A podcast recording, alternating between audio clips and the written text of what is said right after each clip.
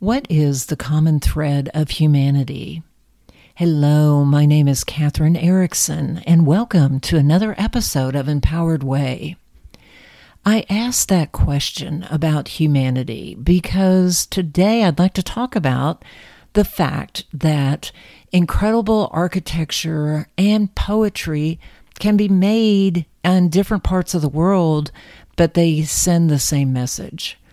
And that congruence is a common thread throughout the Renaissance, throughout other areas and times when uh, art and music and literature and architecture all converged.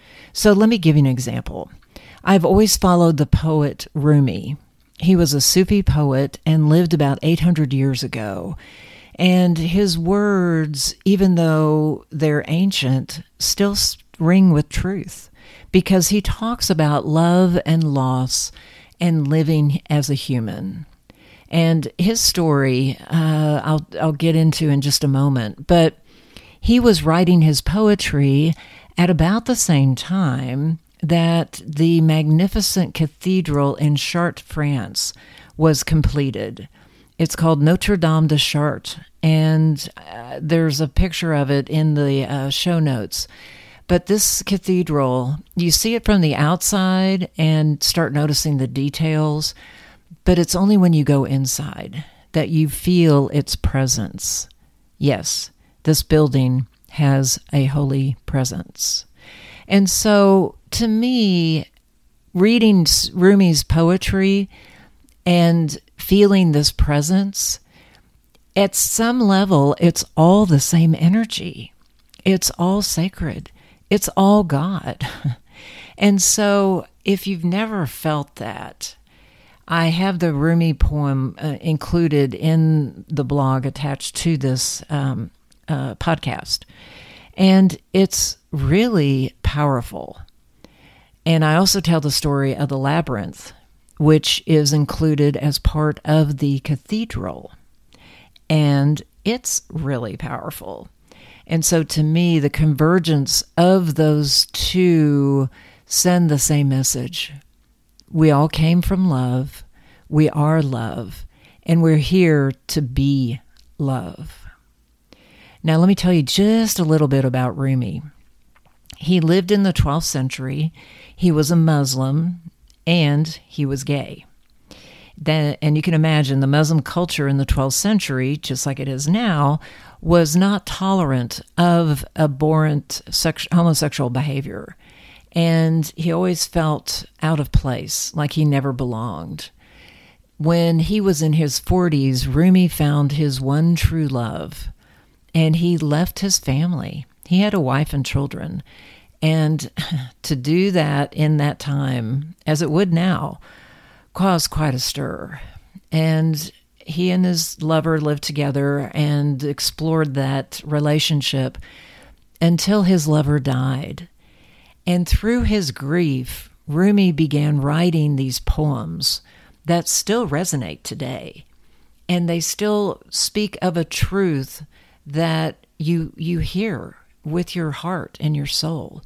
Your mind slows down and it's like your cells wake up so if you've never read any of Rumi's poems, look him up.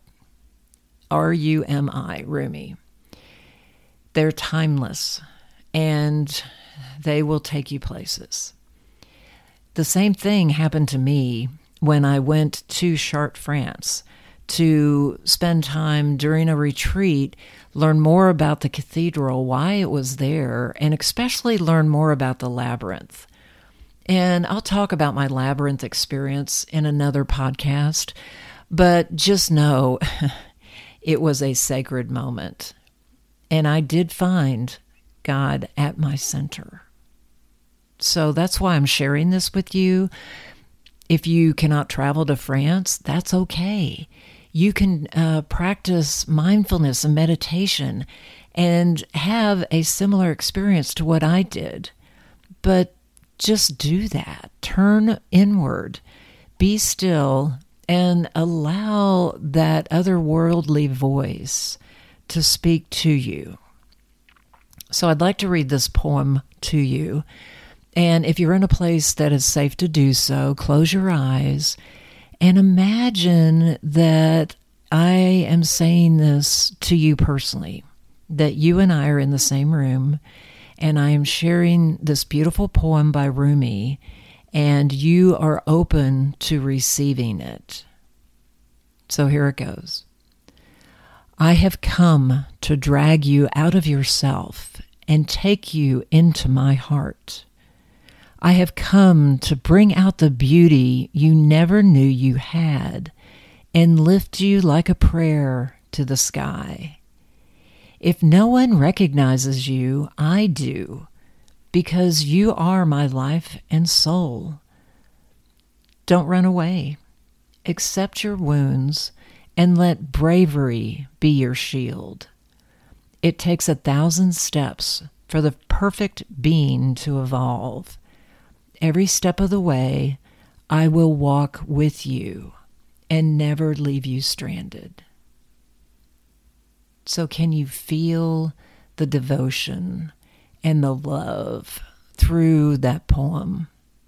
And so, what I would ask you to do is go to the show notes for this particular episode, and it's called Imagine Finding God at Your Center.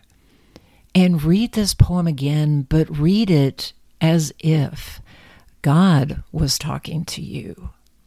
Read it as if your higher self was sharing these ideas and this, these emotions and this reassurance that everything's okay. And then share with me what your experience was because you can find God at your center. He or she is always there, but you have to turn inward to find it. Namaste. Thank you so much for listening. Again, this is Kathryn Erickson of Empowered Way.